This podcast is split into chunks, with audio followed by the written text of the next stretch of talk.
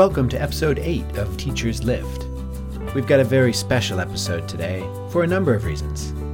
Our guest today is somebody well known to many teachers around the world, David Nunan. We are excited to welcome David today. He's been helping teachers for his entire career, and we're looking forward to chatting with him for advice. We're also celebrating the expansion of our team, welcoming a new host from the Hong Kong University of Science and Technology, Tess Hogue. Tess is joined by Phil in hosting this episode today as they chat with David about his experiences teaching online. Now I'll turn it over to Tess and Phil.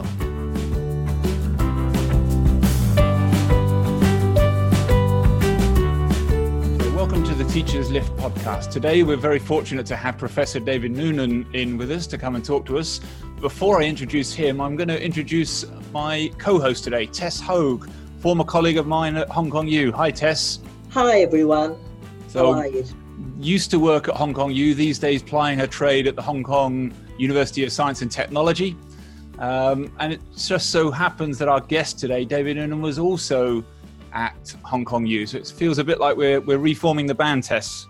That's right. It- This goes back many years ago now. How many years, or sh- should we actually state that Oh, out? might, might be revealing ages, but I, I started I'd in say so. 2005. David gave you my job in Hong Kong U. I imagine the same for you a year before, right? Exactly. That's right. I do remember when you started. Yeah. Let me uh, let me just try and briefly introduce David. Now his CV is is so long it would take the full 35 minutes I think to cover it in the podcast. So I'll just say a couple of things and uh, let me see if I cover this and and do some of David's uh, extensive uh, experience justice. But he was the former TESOL president, I believe, in 2002, the world's largest language teaching association.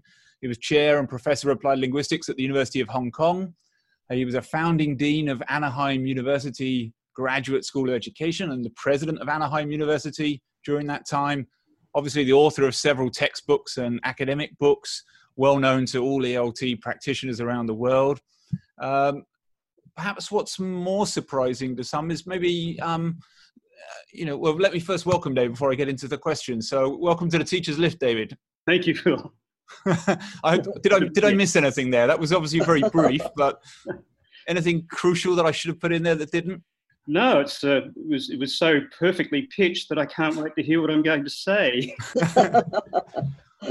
Um, yeah. So one thing I wanted to start by asking you, David. I mean, a lot of that experience, and you're you're so well known to a lot of people. Perhaps what people might not be so familiar with is that you have quite a lot of experience with technology that goes way back to, to, to some of these things. Like you've probably written less on technology, but you've got quite a bit of extensive experience. Can you tell us a bit more about that? Yes, my experience goes back quite a long way. In the mid '90s, I was approached by um, a the, the owners of a an online university called Anaheim University, and they'd asked me to be the founding dean of the Faculty of Education, focusing specifically on the development initially of a master's degree in TESOL. Uh, we subsequently added diplomas in uh, teaching young learners, a diploma in TESOL, and then a doctorate in education. And so, um, as you can imagine, back in the mid, uh, I think our first program, our first class was on a sat- hot Saturday afternoon in early summer. And I was sitting on my balcony and down in Sha Wan Drive, looking out over the South China Sea, and uh, waiting anxiously for the. Of course, it was dial-up, and uh, waiting anxiously, the looking at the cursor winking on my um, on my computer. And of course, we had a we had uh, text chat in those days. Um, and then suddenly there was a, uh, a little ping, and one of the students who was teaching in northern Philippines turned up. There's a student from Patagonia, quite a few students from uh, various parts in Asia, particularly Japan and Korea. And I thought, and I thought to myself, wow, I've seen the future and I think it's going to work. so, but um, the, that first class actually was completely chaotic because it was text chat and um, uh, the students themselves saw it as a typical uh, text. I suppose a lot of younger people don't know what these text chats were like, but they were completely chaotic because people would just come in and start uh, talking and talking and talking, and other people would come in and there'd be non sequiturs and all the rest of it. Then I quickly realized that um, I had to develop a system that would uh, control the traffic. And so ironically, given the fact that I had spent many years uh, researching and promoting the notion of uh, learner-centered instruction, experiential learning, and all the rest of it, I suddenly became a very teacher-centered teacher. and so, but I developed a series of protocols um, where the students had to bid for a turn. Um, they had to, so, so I had a symbol for raising their hand. If they wanted to ask a question, they would type a question mark. During, if somebody else was uh, speaking and they wanted to agree, disagree, or add something as well, they could just type in an A, a D, and all the rest of it.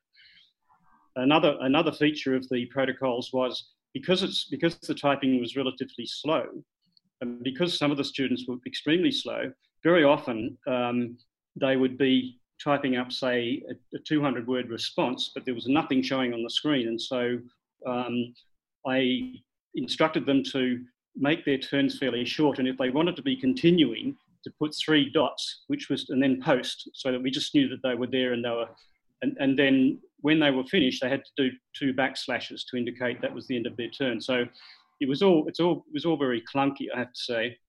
Um, so that, that involvement has been going on now for many years, over 20 years. I'm doing less uh, of the teaching these days because as I've got a, an eyesight issue, as you, as you know, and as we've developed, we went, went through various uh, iterations over those years. We started off once, uh, once we, we went, we moved to Blackboard, then we went to Moodle, uh, then we went to audio chat, then we went to video chat, and now we have quite a complex uh, uh, interface, which is impossible for somebody with poor eyesight to manage because we have a we have the regular screen. We have two text boxes, one of which is for the students to be making comments and asides. The other one is for the, the technical support to communicate directly with the with the lecturer or the person who's conducting the classes. But um, for me, it was difficult because, as you know, some of the, with, with, the increasing sophistication of the of the platforms, you've got all sorts of little icons. You've got to be posting your PowerPoint presentations, keeping up the thread of the conversation. Um, there's a limited number of students who can be on the video. So typically, say only six to eight students can be on at one time. So if you've got 20 or 30 students, you have to remember to rotate them. All the students, of course, can uh, can hear the the uh, the lecture and the interactions and can make take part in the interactions themselves um, by signaling on the text chat that they want to make a contribution. And then every 20 minutes, you rotate the students through the through the videos so every, everybody gets to see everybody else. Um, so it has become, and so a 90 minute session these days is, is quite uh, is quite formidable. Very briefly, uh, the other the other experiences that I've had um, have been on the not on the teacher education side so much, although at the moment I'm also working with the Melbourne, Graduate uh, Institute of Education, MGSE, um, on their uh, advising them and taking part in podcasts and so on with their with their program, but also I've had a long involvement with um, bodies that have been involved in the direct uh, in direct teaching operations. The largest of which was um, a company based in San Francisco called Global English, and I got associated with them at about the same time as I was working with Anaheim. So it was back in the 90s, and um, they were a very they were established by um, a chap who had uh, started um, uh, a software. The, the first it's called the Learning Company, and it was the first educational software um, company in the world. And I think he was he was originally bought out by Broadband Software for something like five or six billion US dollars. And as he was comparatively young, he thought he's not a language specialist by any means, but he realised that um, uh, the demand for English around the globe was exploding, and uh, one, and it was only technology that was would be scalable to have high quality professional courses developed.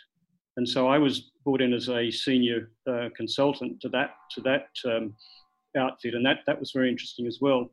In addition, I was series editor for a couple of textbook series that Global English, that Pearson and uh, Pearson Learning um, developed, specifically one called Our Discovery Island, which was a fascinating project because, in addition to, they, they really went high end tech. I mean, they, have always been a company uh, that have gone that way. And so um, there, was a great deal, in addition to all of the usual things, such as um, um, electronic whiteboard versions of their materials and all the rest of it. They had for each of their six levels, they had a uh, they had an island, our Discovery Island. So and these these were like these are like web-based programs that included games, interactive games, and so on. And then the other project that I've been involved in re- in the last few years has been what I what, what's called the Smart Tree project, and that's a project um, which has been field tested in Vietnam and Korea for primary school or elementary school learners, um, which is a blended learning program. So it so it's a it's a blend of a program uh, a digital program uh, developed initially by a publishing company in Korea that I've been involved in for many years, and Korea Telecom, and um, that was then, it was being piloted in Vietnam and also in Korea. The rationale there being that uh, we'd had a developing country in Asia and a developed country in Asia, and so that would give us the means of, uh, of, of, comparison when we did our evaluation. So I'm going to be referring uh, to um, these projects and these, these experiences as I make my points. I want to do two things in the time available. First of all, make a, a couple of general comments about the lessons that I learned, sometimes the hard way, um, as I became more experienced in online teacher education and, and the direct teaching of English. Back in the mid 90s, back in the mid 90s, there was a great deal of skepticism uh, on on both counts in terms of teacher education, but also particularly in terms of uh, language education. People would say, well, "How could you possibly uh, learn another language through the internet?" And so in the in the early days, we actually had a lot of lot of hard work to do to uh, encourage, particularly encourage teachers to join the Anaheim program because they said, well, this first of all that there was a uh, and when I was when I was involved in the 80s back in Australia in um, in distance education, running graduate programs as well as uh, face-to-face programs, through, mainly throughout Asia, but, but globally, where you'd send off packets of materials and sometimes never hear from the students again. It was a, the, the attrition rate was massive. Mm. Over the over 20 years, the attrition rate uh, at Anaheim has been extremely low, extremely low. And that's, uh, that's, amazing, really, isn't it? You you yeah. hear so many of these mm. courses when they sign up for these things that you, so many people drop out. They all start very keen, and very quickly with the technology, they they they go. So, what was the difference there? How did they um how did Anaheim manage that? From the very start, I, I made a uh, made it as a as a key principle that we would develop um, communities of practice. If you're familiar with that term, we, yeah, that, yes. And so we um, we had we all, the, the other thing that we had with the masters and the doctoral program that we had the students had to attend an intensive residential during the summer uh, usually in july or august somewhere either in either at anaheim itself or some or we'd, rotate the residential between the, the, the west coast and also somewhere in asia such as seoul or tokyo and that was fantastic because the students had often been working for up to a year with uh, fellow students. And once we'd got, once we'd developed the video capabilities, they knew what each other looked like. But before that, the first time they'd actually seen each other was when they turned up at the residential. So there was the residential, there was the discussion forum, which students were actively encouraged to contribute to during the week. So they had the synchronous uh, lesson, 90 minute sessions once a week they had the discussion forum, um, and they had there were various other means by which we paid a great deal of care and attention to the to the to the students and their needs. And so um, I think the fact that we, we, were, we were aware, those of us who'd been involved in traditional distance education prior to this, we were very much aware of the, uh, the, lonely, the, the, loneliness of, of long distance uh, education um, of various kinds. Um, and interestingly enough, uh, I'm jumping ahead a, a bit here, but in the at this time I was also I'd also developed and I was uh, directing and teaching on the uh, parallel MA at the University of Hong Kong, and at um, at a particular point through coincidentally. Um, my research methods course, which was being offered to the uh, Anaheim students and also offered to the Hong Kong U students, happened to coincide. And so I set up a little study. I asked both cohorts to keep a diary of their of the amount of time each week that they were spending on their course, and to, to give an indication of uh, of what they were doing. Were they doing their the set readings? Were they contributing to the discussion forum? Uh, they were taking doing preparation for the uh, the, the uh, synchronous class and so on. And then that what was fascinating was that when I looked at the, the journals, the face-to-face students, uh, when, when I did a rough tally of the, the, the number of hours per week they were spending on their master's study, it was about 12. The mean amount of time that the distance students were spending on their studies was dub- more than double that. And in fact, wow. a couple of them were doing, these are full time, working full time, you know, in Tokyo or, you know, California or Patagonia or wherever. Um, and they were, some of them were spending up to 50 hours a week. Wow. So, what, what, yeah. So, so you're saying that the uh, intrinsically the uh, fact of working online provides more motivation more motivation and, and, and, and they just, like the Hong Kong U students, as you know, would be teaching all over the Hong yes. Kong and new territories. They come and they, they. I remember your course. Remember, I did your research methods. Right. Yeah. Yeah. Right, you're, you're one of the people that brought that average down Tess to about twelve. No, I remember. I think you gave me a distinction, didn't you? You said yeah. it was going to be either a fail or a distinction, but yeah, you just snuck over the bar into the distinction. one of the things that I one of the things that I do remember, Tess, was your thesis, which was based on your father-in-law's journals. That's right. And yes. Adios recuerdos. Yeah. And, or memorias. Yes.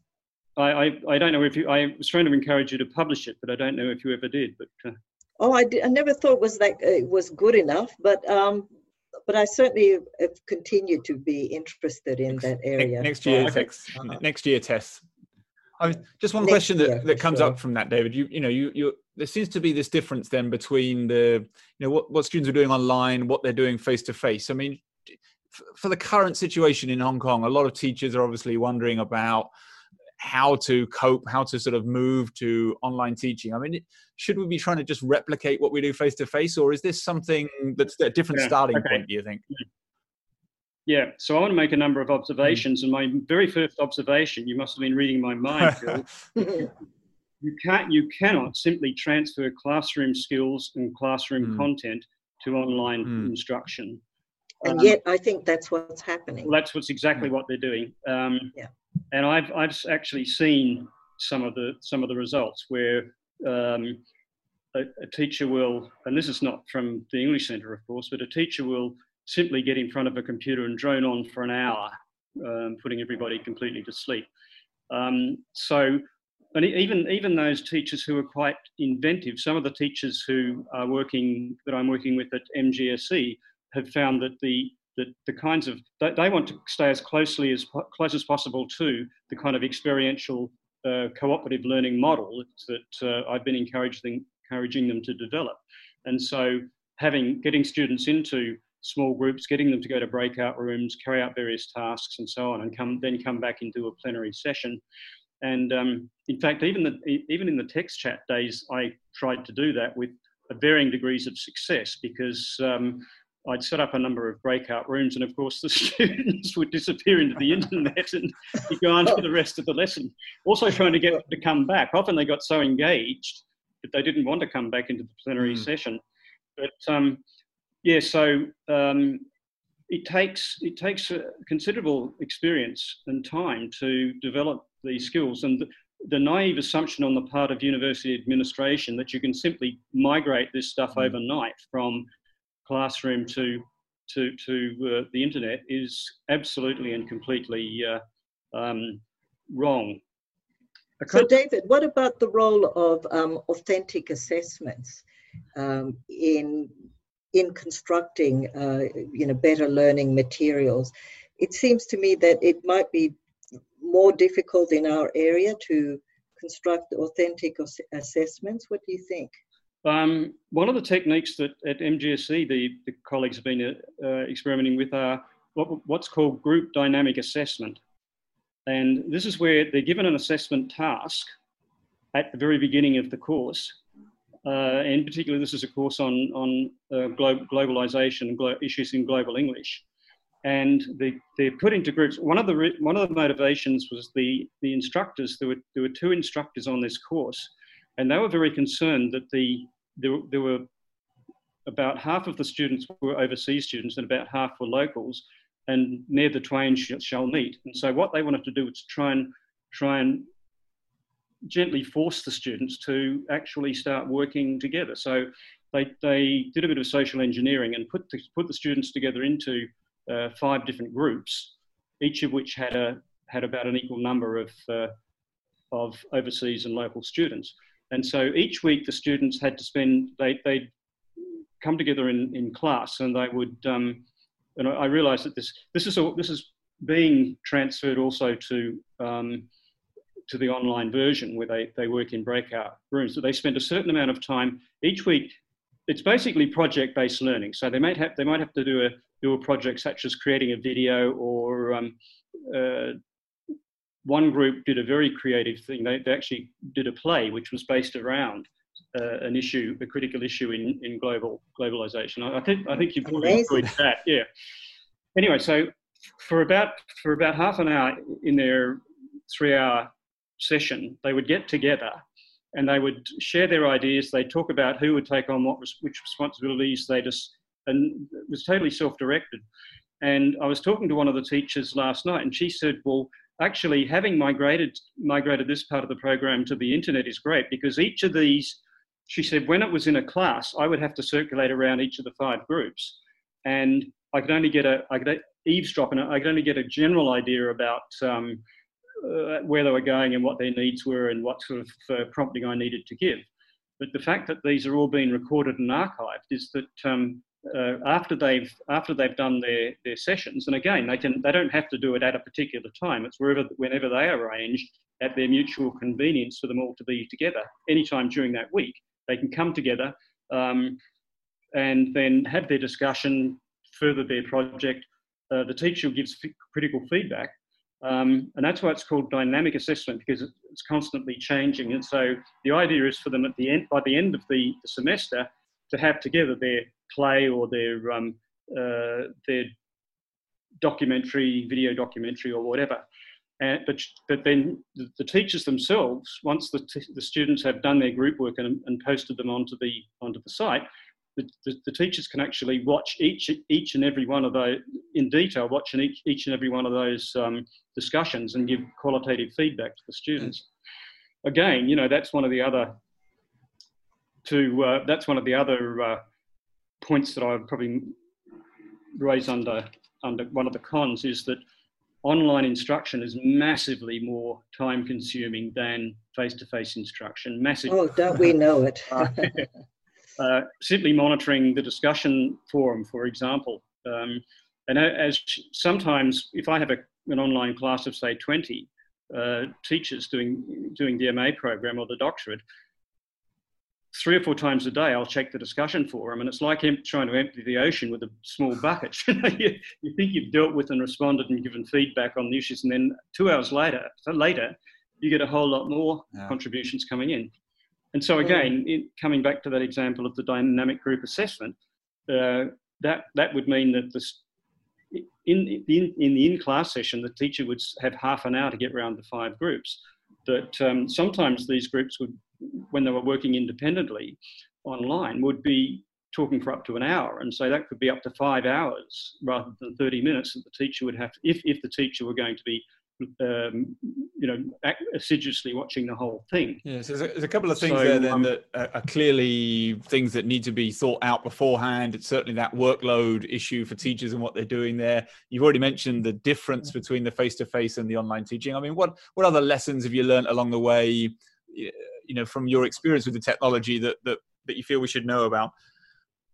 Yeah, uh, one of the things that came out of my evaluation of the Smart Tree project, where I spent time in Vietnam in schools in um, Hanoi and also in Seoul, uh, and that was that was absolutely fantastic. I just loved working with the kids, and the, particularly the they're just so unbelievably un, un, uninhibited. I remember going into, into, a first grade class, and I was sitting at the back of the room trying to be unobtrusive.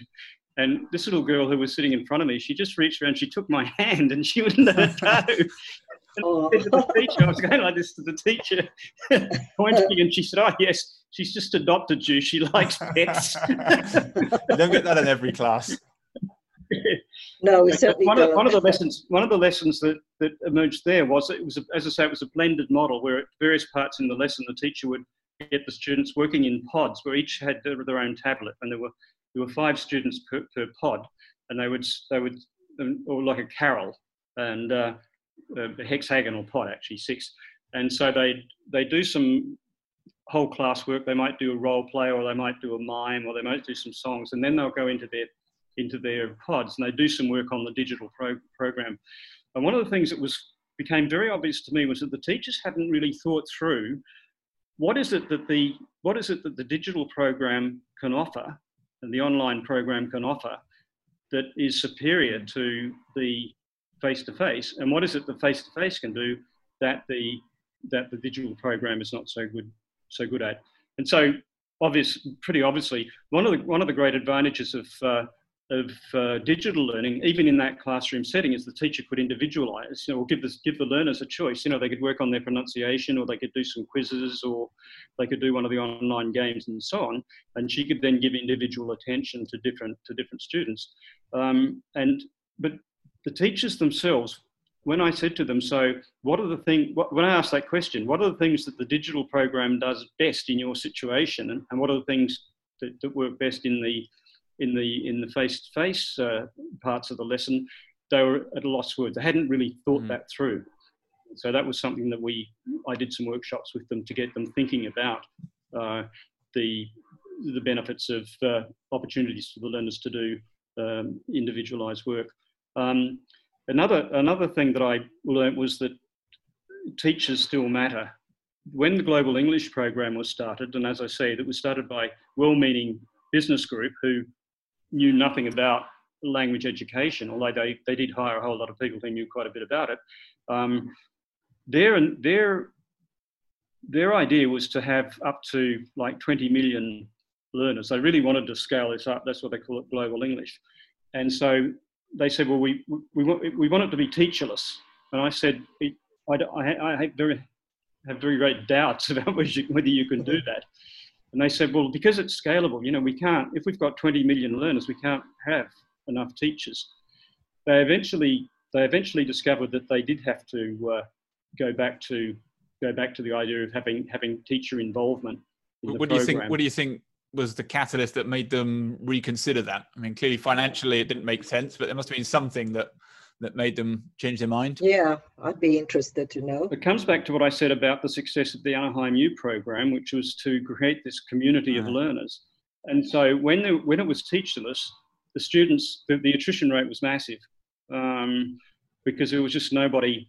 I mean, obviously, they, the students were working through these 10 levels, uh, but without, without having the opportunity to have any kind of human interaction, either with other learners or the, with teachers, the uh, the attrition was was mm. quite massive, and so they ended up they ended up uh, recruiting teachers. Uh, I was involved in again. I was involved in training them on how to teach English online, but they had students could could go into classes 24/7 because because there were t- students from around the world.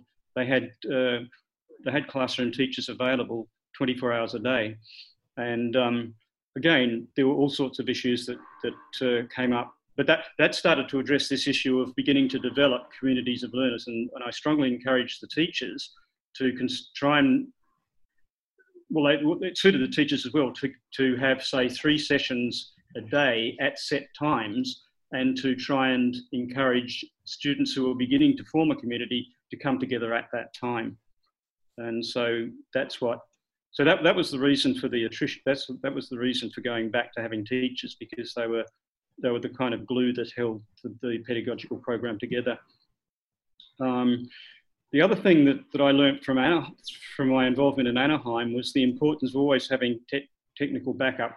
I mean, when we when we started back in the mid back in the mid uh, 90s, um, the, uh, the, the te- technical glitches were, were, were profound. They still they still are, to be quite honest with you, because the, um, the other the other interesting challenge is that as soon as we got used to a particular platform, be it Blackboard, then the Blackboard, then the, the, the university would migrate to Moodle. And as soon as we got onto Moodle, then they'd migrate to another program or, or introduce uh, uh, some other innovation. And so the, you then have to be co- constantly upgrading and, and uh, upgrading your hmm. skills mm. and so on. So um, for the for the for the synchronous classes, whenever the synchronous classes are being held, and the instructor can be anywhere in the world, uh, and the students are as well.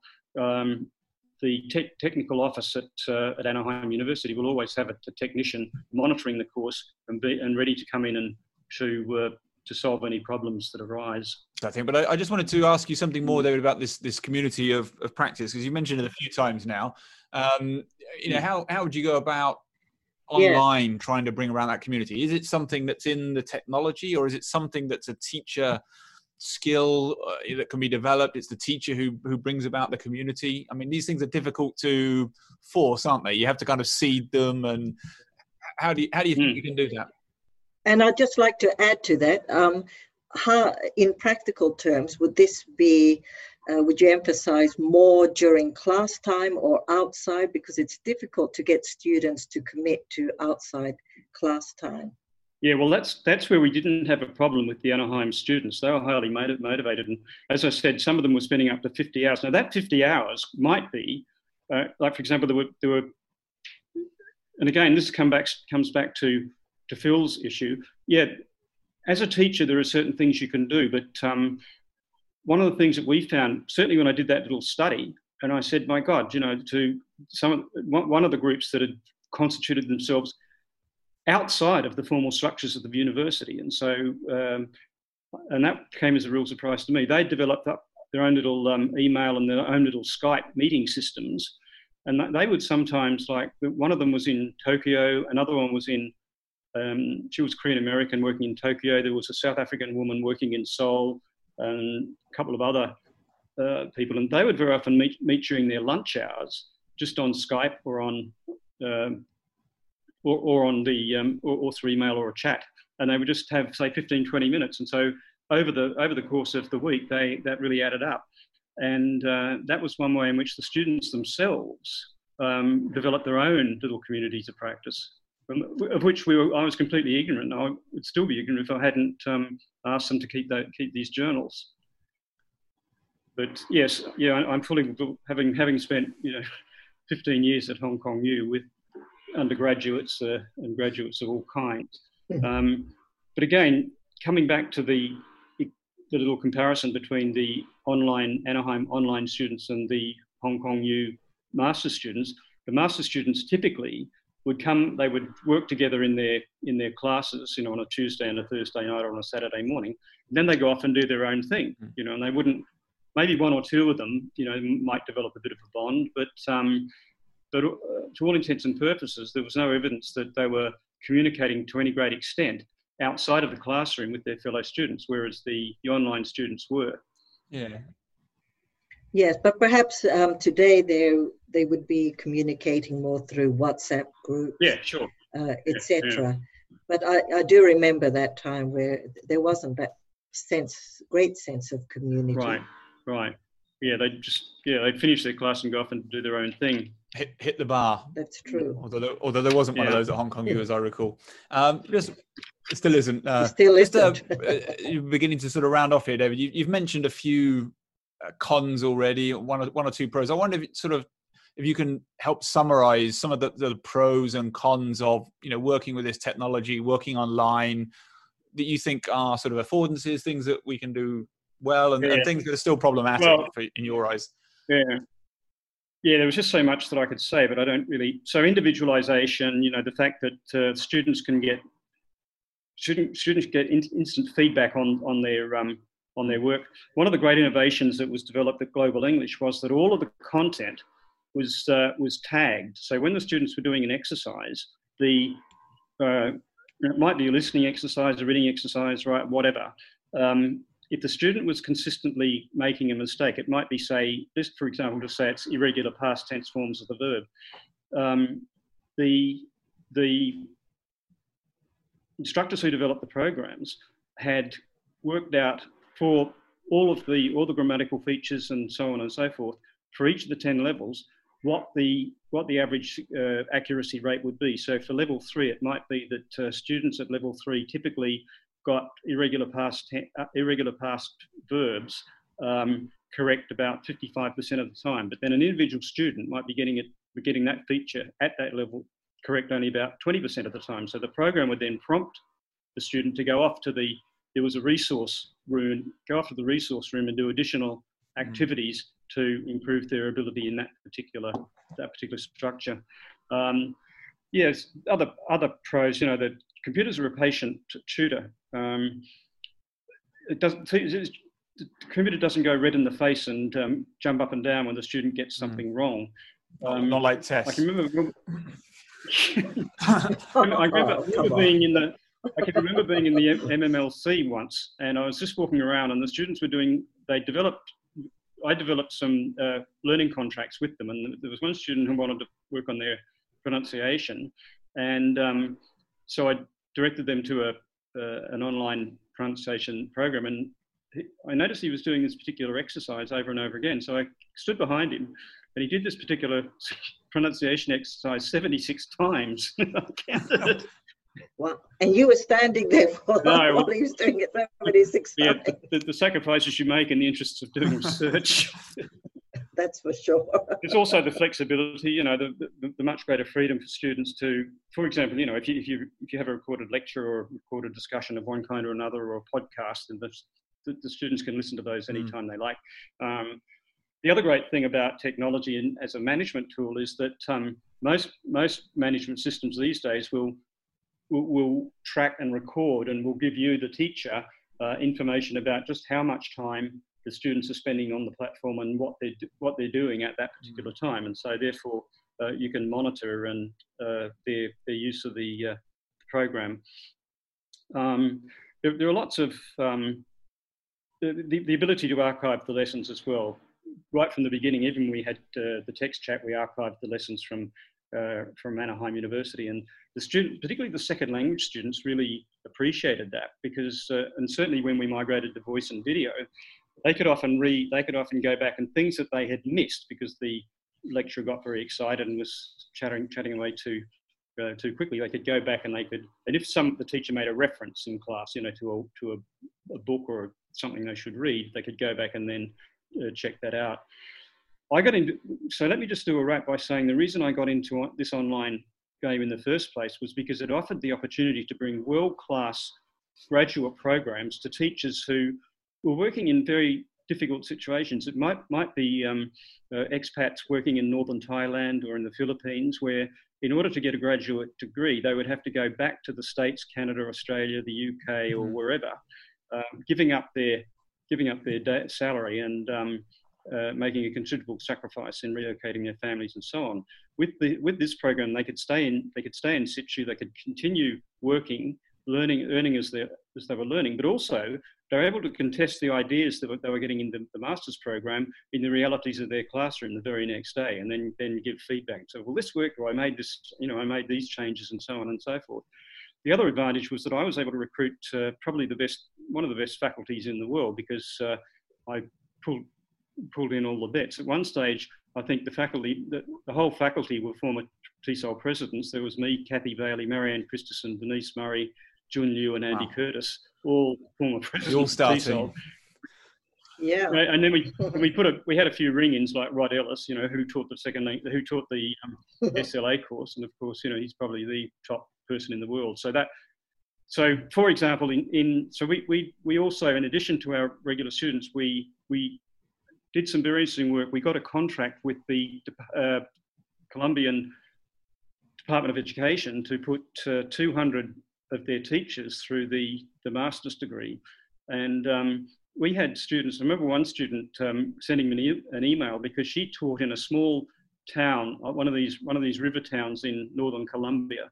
Um, and um, and so she was she was living in a village and the river flooded and the, the bridge got washed out and she said oh, i'm sorry i can't i can't get into into the into town to the library she used to prefer going to the library because uh, the the com, the computer speed in her village was very very slow but i got this email saying i won't be able to make the class tonight because the the river's flooded and washed the bridge away but so i mean that that just but it, it once again, it illustrates the fact that we could we could bring this really high quality um, learning experience, graduate learning experience to, to teachers who otherwise would have no hope of having such a program. And in that one, we, we had a link with uh, Sabana University in Bogota, and we'd go and do our residentials there, and the, te- the teachers would come from all over Colombia.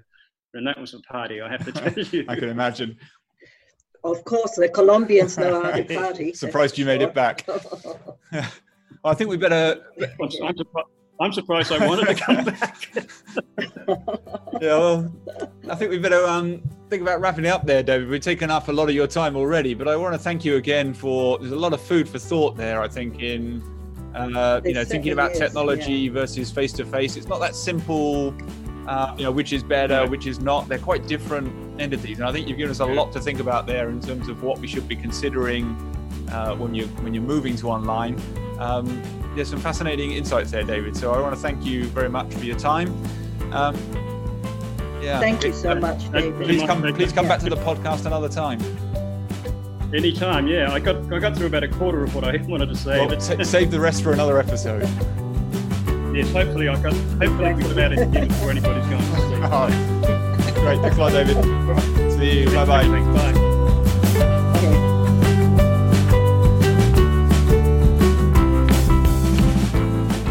We hope you've enjoyed this episode of Teachers Lift. If you have, we'd appreciate if you could subscribe to the podcast and tell a friend. We've got links to Facebook, Twitter, and all the major social media accounts at teacherslift.com. I hope you'll take a moment to like and subscribe. Teachers Lift is a collaborative product produced by the Center for Language Education at the Hong Kong University of Science and Technology the English Language Center at the Hong Kong Polytechnic University, and the Center for Applied English Studies at the University of Hong Kong. This episode was recorded on March 27th. Thanks again for joining us on Teachers Lift.